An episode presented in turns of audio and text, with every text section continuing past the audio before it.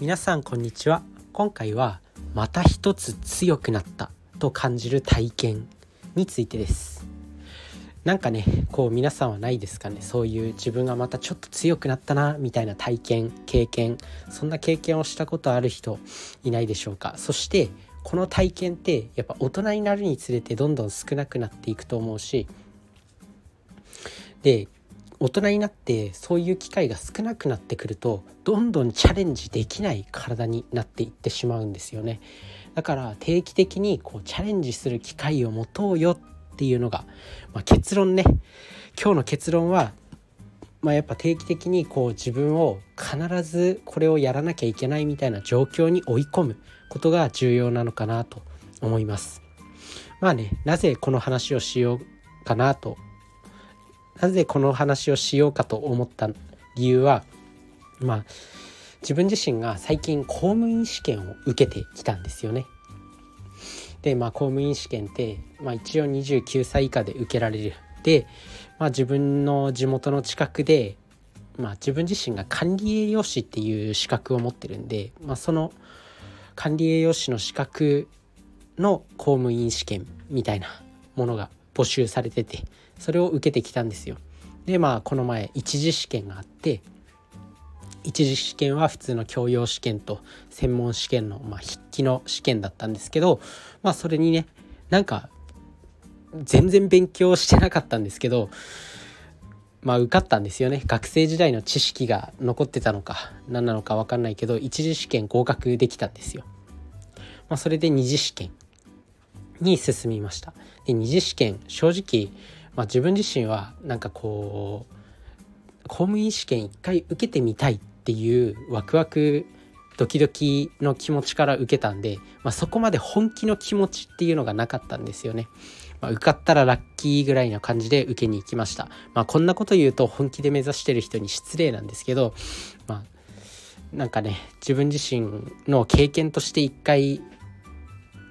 積み上げておきたいっていうか、まあ、自分自身のその経験に残しておきたいっていうのもあって、まあ、受けに行きました。でやっぱりねこう本気で目指してないからあんまりこう調べもしなかったんですけど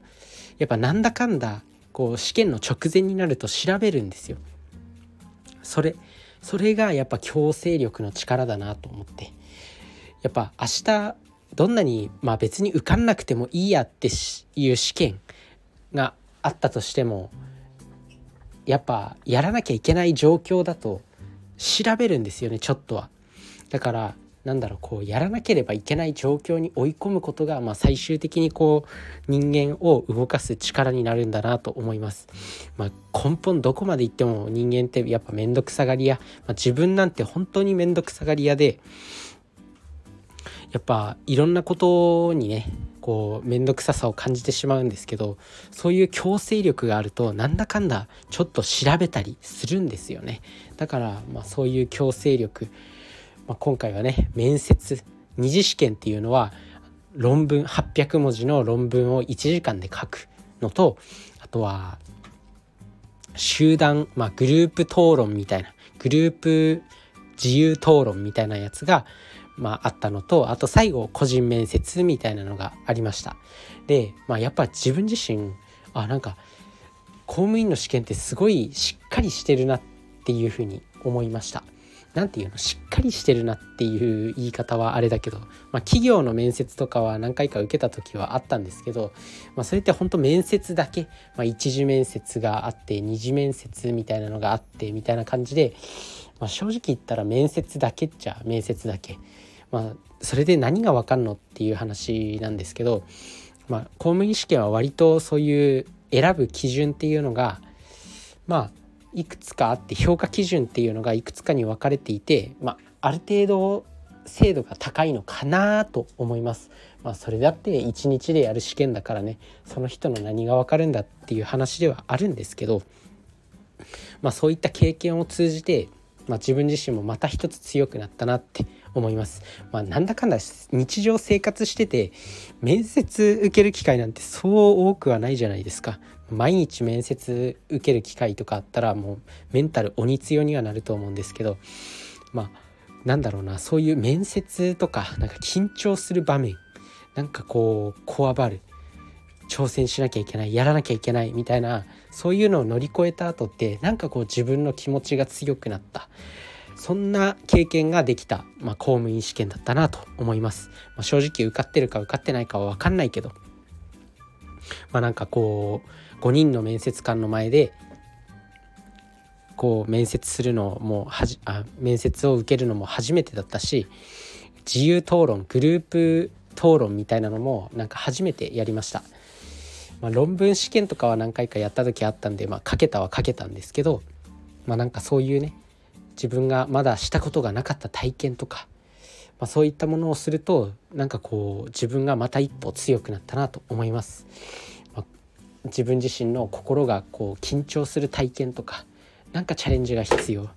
ちょっと準備しないとやばいかもみたいな体験は定期的に取り入れることでやっぱ人間動きますめんどくさがり屋でもめんどくさがり屋の自分でもやっぱり直前はちゃんと試験の対策をしようって考えたりしたんで、まあ、そういう強制力が結局人間を動かすのかなと思います。なんか私めんどくさがり屋で全然英語の勉強できないっていう人はなんかこうね強制力作ってほしいなと思います。それはオンライン英会話であったりとかなんかお金払っちゃってもう大金を払っちゃってもうととにかくやらなきゃやばい状況に追い込むとかいろいろ方法はあると思うんで是非なんかこう自分を強制的に動かすチャレンジ作ってみてください、まあ、そういったものを乗り越えるとまあ、自分にこう自信がついて、まあ、さらに新しい挑戦ができるようになるのかなと思います。是非やってみてください。まあ、ということでね、まあ、公務員試験まあでも面白かったですよ。グループ討論とか、まあ、その人たちと、まあ、初対面でいきなりまあ自由討論をするわけなんですけど、まあ、なんだかんだみんなみんなすげえ優しい人たちっていうか、まあ、試験だから猫かぶってるっていうのもあるとは思うんですけど、まあ、それは自分も含めて。なんですけどなんかすごいこういい自由討論だったなと思います。なんだかんだ仲良くもなっちゃったしね。まああとはこう論文試験とか1時間で800字書き上げるっていうのはまあまあね日常であんまりやることないし脳のトレーニングになったかなと思いますやっぱそんな1時間で800字書いてくださいみたいなねそんな自主的にやる人なんて稀だと思うんでまあ、そういう、ま、やらされるじゃないですけどそういう試験とかがないとやんないじゃないですか普通人って、まあ、そんな1時間に800字書き上げるなんてのを趣味にしてる人ってなかなかいないと思うんですよね。まあ、作家作家さんとかはそういうのが好きなのかもしれないんですけど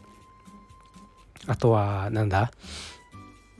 最後の個別面談も自分自身今まで1対1の面接しかやったこと人生で1対1の面接しかやったことなかったんで、まあ、5対1の面接っていうのがすごい貴重な経験になったっていうか、まあ、メンタル強くなったなと思います。いろんな人に1人だけ見られてるわけなんで。まああとねなんか面接って正直嫌いというかなんか面接って面接が得意な人が勝つじゃんそりゃみたいな。